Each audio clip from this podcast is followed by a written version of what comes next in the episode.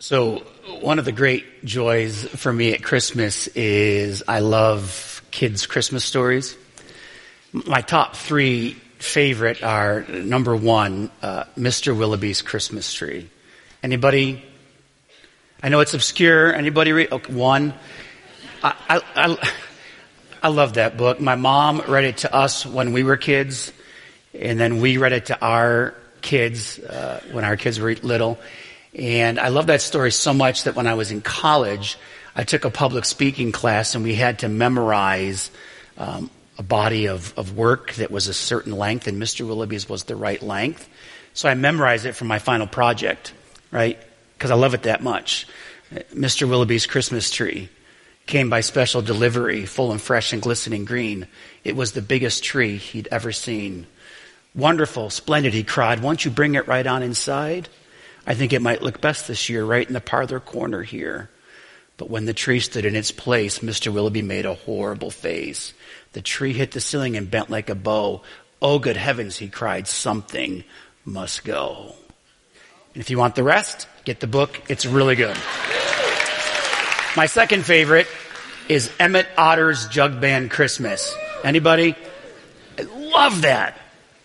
And then, of course, classic Charles Dickens' A Christmas Carol, which you've, right, everybody, if you haven't, maybe this is the wrong church for you. I don't know. I mean, everybody's seen A Christmas Carol, right? Or, or read the book. Uh, and it's an interesting story because it's the only, it's the only Christmas tale that I know of that includes ghosts. Right? Now ghosts, that's usually a Halloween thing. But Charles Dickens chooses to use ghosts as his main characters in the story. But we forget that in the Victorian age, telling ghost stories was actually a common thing at Christmas.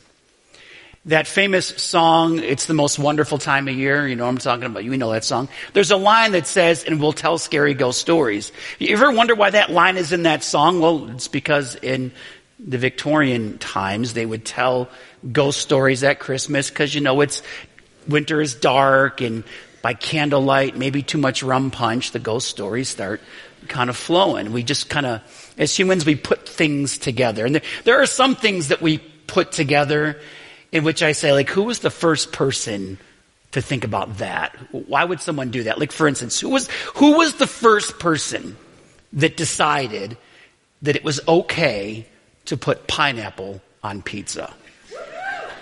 Like, as a Sicilian, I'm offended, right? My wife loves it, but I mean, there's just things that don't go together. Right? Or, or like, who was the who was the first person that saw a horse in the wild and said, "One day I'm going to ride that"? Or, or, or if, if you're a coffee lover, there's a type of coffee called luwak. If you don't know what luwak is, Google it. It's very expensive. Un, uh, uh raw luwak is $600 a pound. It's very expensive. But when you discover how it's created, if you don't know, you can look online. I, like, who was the first person that said, I think I'm going to try that? Our current celebration of Christmas, as we know it in the present, is a combination of things. I mean, first, it's of course the, the, biblical story of Matthew, Mark, and Luke, in which Mary and Joseph get this message from the angel. But our current practice of Christmas is also dim, deeply influenced by ancient Rome and the celebration of the winter solstice. And the third influence of our, what we call present day Christmas, is the creative commercialization of the 1800s. See, that there are just some historical developments that make Christmas what it is today. Now, over the last couple of weekends, we've looked at Christmas past. We've opened the story of Luke. We looked at Mary and Joseph and the, the angels and the wise men. And the classic Christmas story, what we know as Christians make the essence of what Christmas is. Now, we don't know, honestly, for certain when Jesus was actually born. But it was most likely not December 25th. Actually, most historians and theologians believe it was more close to the spring. Uh, the Armenian church celebrates Christmas on January 6th. And we also know that the first century Christians, those first followers of Christ, didn't celebrate Jesus' birth at all.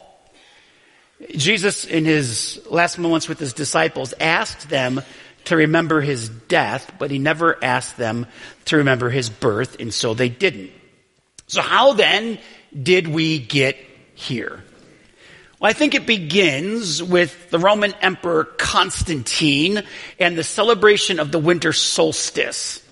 The winter solstice is the shortest day of the year, and in Roman times there was a festival called Saturnalia, which was celebrated at the winter solstice, in which people exchanged gifts, feasted, and celebrated the birthday of the deity Mithra, the god of loyalty and light. But when Emperor Constantine converted to Christianity, he made the Christian religion the official religion of the Roman Empire. Constantine wanted to start to remove some of those pagan celebrations and practices, and so he made a decision to insert the celebration of the birth of Christ to coincide with the winter solstice and this pagan holiday so that he could weaken the pagan establishment and bring in and usher in Christianity into the Roman world. When you move into the medieval period, that holiday is also combined with this Germanic festival of Yule, in which Yule logs were burned uh, as a form of cleansing, and greenery was hung in homes to brighten up the dark winter nights. And by the time we come to the 19th century, things have shifted drastically, and as a result, Christmas had become a purely religious day a day of worship.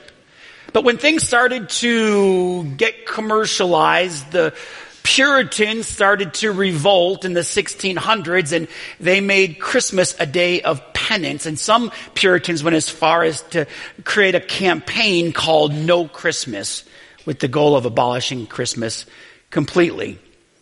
Then in 1670, the state of Massachusetts made the celebration of Christmas illegal punishable by a fine. But then, something happened in the year 1870. See, it's in 1870 that we saw the emergence of the department store. And in 1876, Macy's was the first department store to create Christmas displays in their windows and in their stores. And in 1867, Macy's did something unheard of. On Christmas Eve, they stayed open until midnight to accommodate all those last minute Christmas shoppers. So when you combine those things, the biblical story of the birth of Jesus, Constantine and the winter solstice, and the creative commercialization of the 1800s, what you get is Christmas in the present. Now, much like the ghost of Christmas present in a Christmas carol who appeared to Ebenezer Scrooge, I'm not necessarily going to tell you what you want to hear today. Rather, I'm just going to say what is, because I am a bit of a realist. For the next few moments, I hope that together we meet the Jesus of Christmas on his terms and not our own. Now listen, I'm not going to be a dog, doggy downer. It's not all bad. I like Christmas. Like I'm not a bah humbug. I like Christmas trees. I like getting Christmas gifts.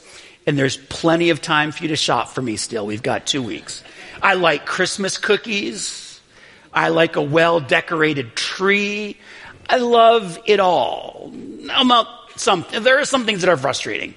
Like the thing that frustrates me the most is putting lights on my house, and I complained about it every year.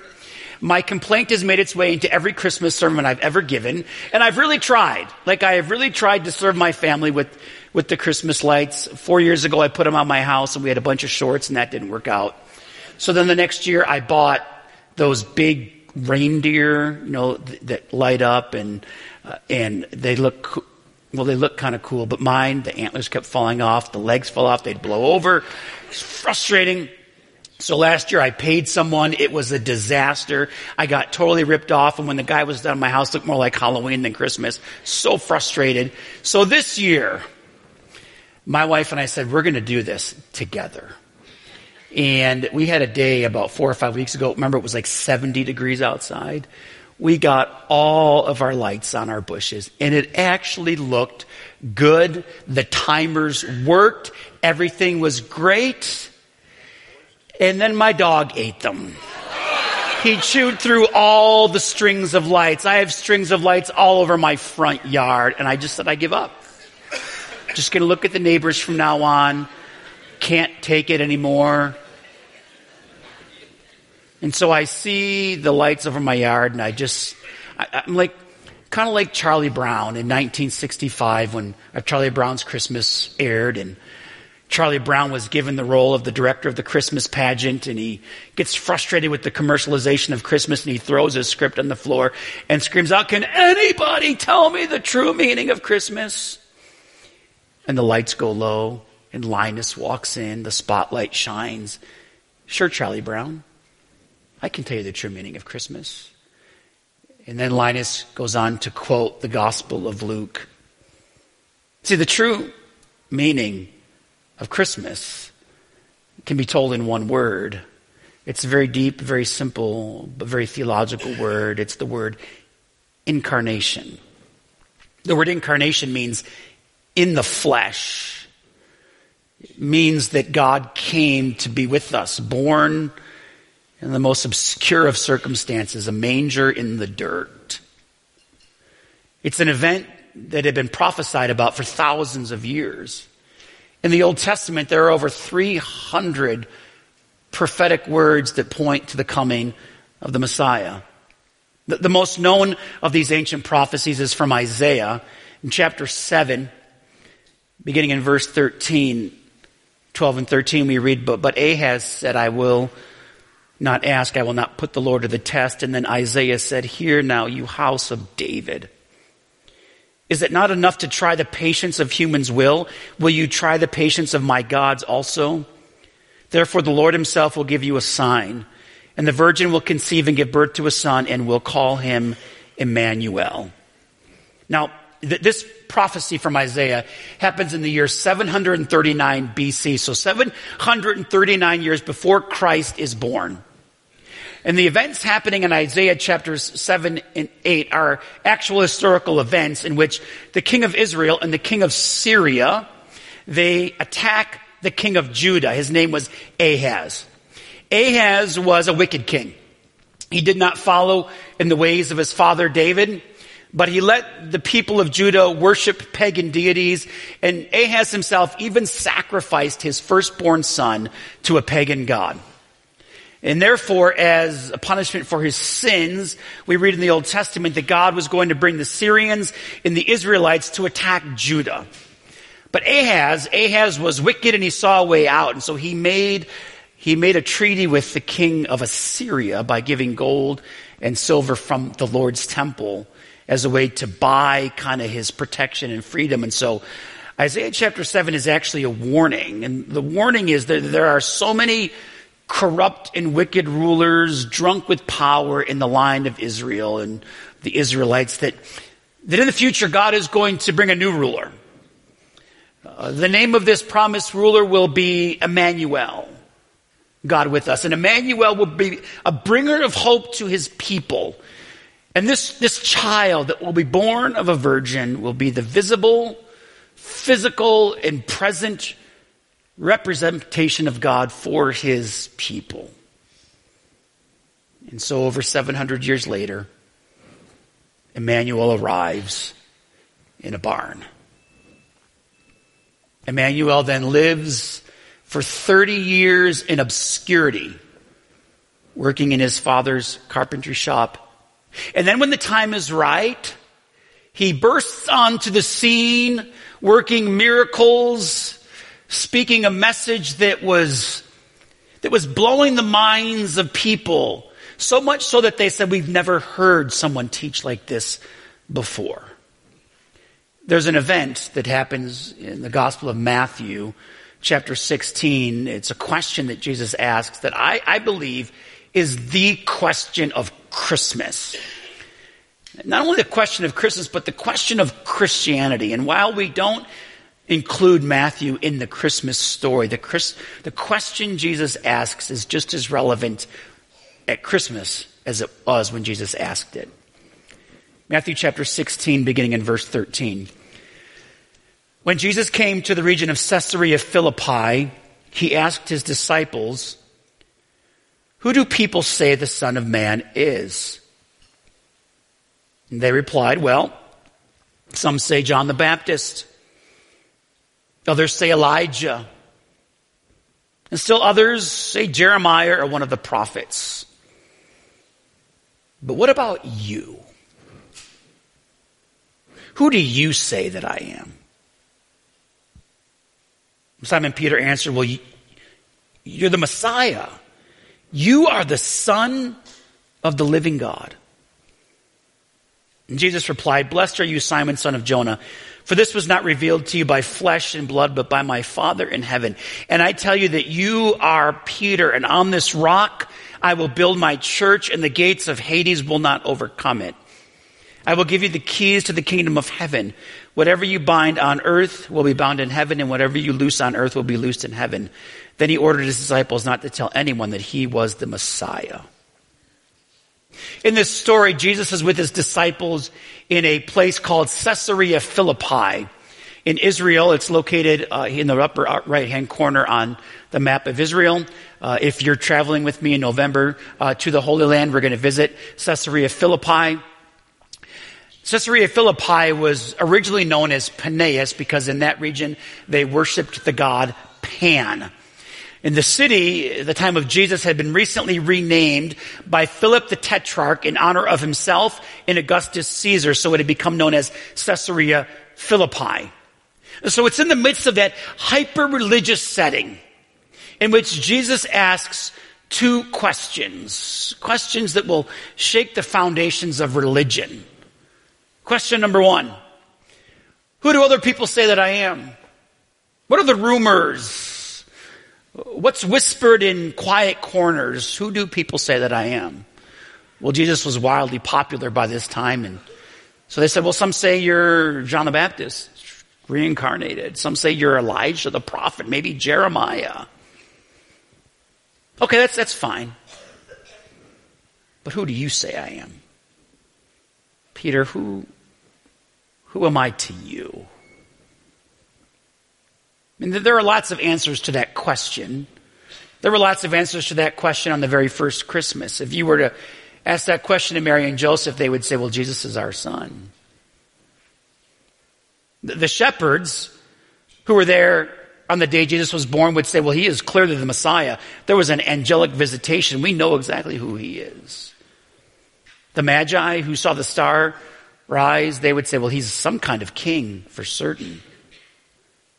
Herod, Herod simply saw Jesus as a threat. And modern people today, well, some say he's a good man, a good teacher. Others say he's distant, judgmental, exclusive, a myth, inaccessible, not real. During Advent, I hear the question of Jesus, who do you say that I am? We have this practice on our staff. We call it having a 10% conversation. And what that means is whenever you have to have a hard talk with somebody, which we all have hard conversations, we usually will be mostly honest because we don't want to offend or maybe we don't like confrontation. And in that conversation, we tend to hold back 10 to 20% of what we really think or feel because we don't want to go there or hurt someone else's feelings. So whenever we have to have a conversation that's going to be difficult, but we really need to lean in because it's usually in that 10% that the real work actually happens, we may say to each other, Hey, can I have a 10% conversation with you? Meaning I want to be lovingly honest with you. I think in this moment, Jesus is having a 10% conversation with his disciples. Guys, you've been traveling with me. You've seen me work miracles. You've heard my teaching, but, but who do you say I am? Not what, not what the crowds are saying, not what culture is saying, not what people are. Who do you say who I am? And what do you really think? And Peter says, Jesus, you're the Messiah. You are the Son of the living God. In contrast to all the lifeless gods in Caesarea Philippi, you are the living one. That was a risky question and even more risky answer because in Caesarea Philippi, the only Messiah was Caesar. Caesar declared himself a God, a rescuer, Messiah. Caesar declared himself the Son of God. So for anyone else to declare themselves to be the Son of God and for you to admit that someone else might be the Son of God, well, that was dangerous. So now at Christmas, I think you and I are invited into that same 10% conversation that Jesus had with his disciples all those years ago. See, how we answer that question, not just with the words of our mouth, but with the evidence of our life, determines what we really believe about Christmas. Because see, Christmas is a religion of being, but it's also a religion of doing. As a follower of Christ, my whole being rests in Him, in His grace. I say Jesus is Lord. He is the Messiah. But it doesn't stop there. Because the result of that belief is a transformed life. Our faith is not just a dusty old story, it's a living one. It's the living one that has some expectations. Over and over and over, we're challenged in the Bible to be transformed, to be changed. When I live a life filled with God's Spirit, the evidence is love and joy and peace, patience, kindness, goodness, gentleness, and self control. So when Peter said, You are the Messiah, it wasn't just a declaration of word, it was a declaration of deed. Jesus then in turn looked at Peter and said, Now I'm going to tell you who you are. Verse 17, Jesus replied, Blessed are you, Simon, son of Jonah. This was not revealed to you by flesh and blood, but by my Father in heaven. And I tell you that, the, that you are Peter, and on this rock I will build my church and the gates of Hades will not overcome it. And I will give you the keys to the kingdom of heaven. And whatever you bind on earth will be bound in heaven, and whatever you loose on earth will be loosed in heaven. And then he ordered his disciples not to tell anyone that he was the Messiah. Peter, here's who you are. You are blessed by God. You are a leader in my church, in this new movement I've come to establish. I trust you, Peter. Christmas tells you who you are. Christmas tells you that you are the beloved of God. Christmas tells us that you were worth it. You were worth enough for the Son of God to leave the hallways of heaven and come to earth in the weakest form possible, a baby born in the dirtiest place known, a barn. Christmas tells us you're the beloved of God. So as we stand now together in Christmas present, I mean, what is it for us? I know many of us understand the balance, right? We understand the balance of the celebration because we're humans. We like to celebrate. I love it too. I do. But I also know that you can take all of it away and I still have the story of the birth of the Messiah, the one who I've staked my whole life on the one that cared enough for humanity that he would come to earth to identify with me as a human. Others of us, honestly, we're probably too distracted to lean into that. We get so frazzled by the parties that we don't want to go to, but we have to because we work there.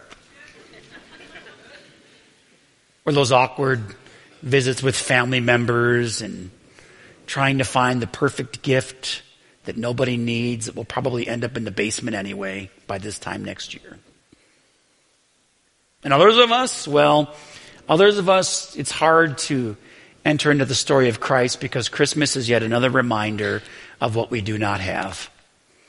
It is a reminder of who's no longer with us. It is a reminder of a year we'd rather forget. So to live in the balance of it all, maybe there are some things that we can do. I've, I've found it a great practice to each week just spend some time reminding myself of what this is all about. And the way that I do that is I just, I listen to that old Christmas song, O come, O come, Emmanuel. I'm going to ask AJ to come back. Uh, and so just for a moment, we're, we're going to do this together. Um, so wherever you find yourself in the Christmas season, let's just take a moment. Let's take a moment of quiet and remind ourselves what this story is all about.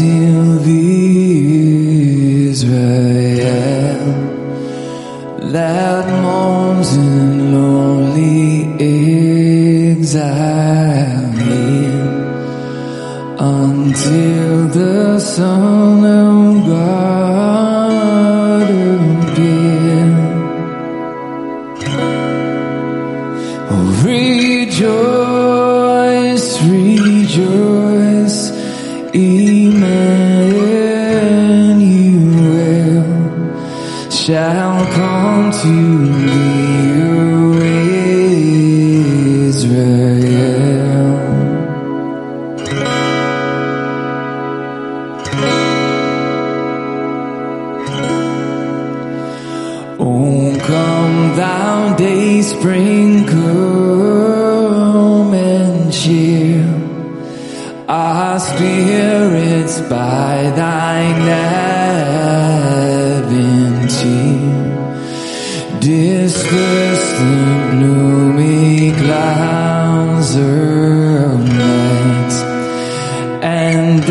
dark shadows turn to flight. Oh, rejoice, rejoice, amen.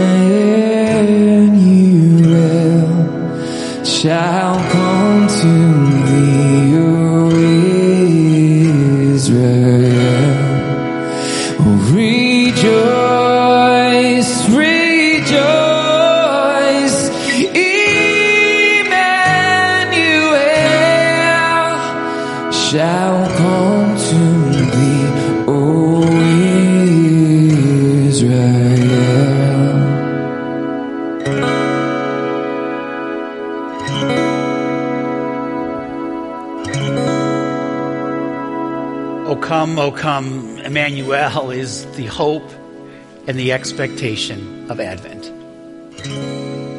Jesus is born, and now the incarnation of Christ is extended to the world through you and through me. The word Christian literally means little Christs. It means that we become like Him for the world. So, how do we do that? Maybe, maybe this Christmas, the way that we incarnate Christ is more a matter of a lot of simple things than one big thing. Maybe for some of us, it's this holiday season that you are going to extend unexplainable grace to that annoying family member you know is going to be there this year. And you know exactly who I'm talking about. Or maybe this Christmas season before you open the gifts and dive into Christmas dinner, you open up the Gospel of Luke and read the story, entering into it as a family. Or maybe you know of a family in need or someone who's alone, and what Advent means this year is you invite them into your family. So we pray, O come, O come, Emmanuel.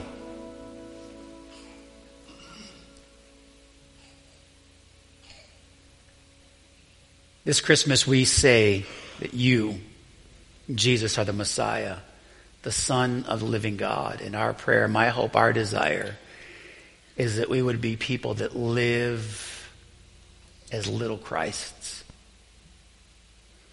That we would not only speak the words of what we believe, but that we would live it in the way that we shape our actions and our thoughts and our words and our deeds and the way we interact with the world around us. Oh, come, oh, come, Emmanuel. Amen.